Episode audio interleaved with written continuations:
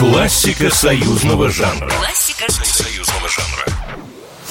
Песни, известные с самого детства. Мы порой даже не задумываемся о том, как они могли появиться на свет. Сегодня еще одна, перепетая каждым из нас еще в детских садах и младшей школе, заиграет для вас совершенно неожиданными красками.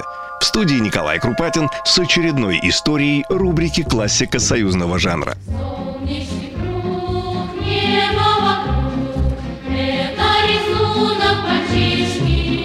В конце 20-х годов прошлого века четырехлетнему мальчику Косте Баранникову мама разъяснила смысл слова «всегда».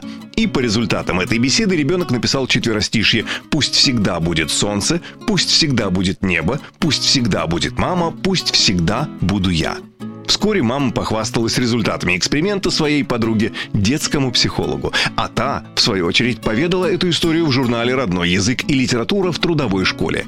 Прочитав статью, поэт Корней Чуковский и процитировал сие четверостишье в книге «От двух до пяти».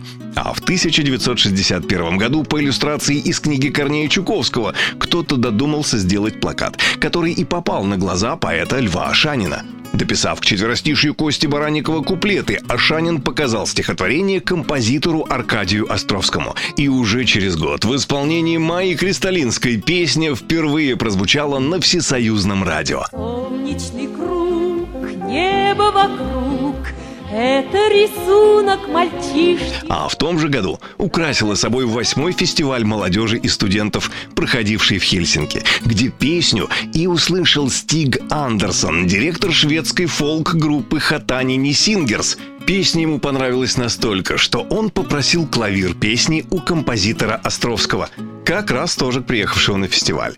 Островский безо всякой задней мысли клавир предоставил.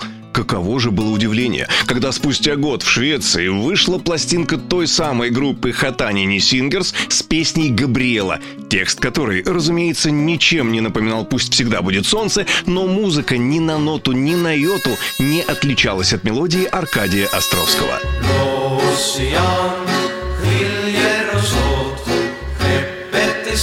Авторами песни числились Стиг Роснер и Бернд Томас. Но поскольку опыта международных авторских разборок в те времена не было, на плагиат шведов все махнули рукой.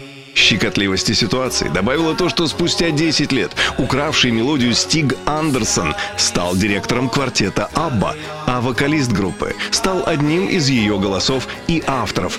Это был Бьорн Ульвиус. Классика союзного жанра. Классика союзного жанра. Программа произведена по заказу телерадиовещательной организации Союзного государства.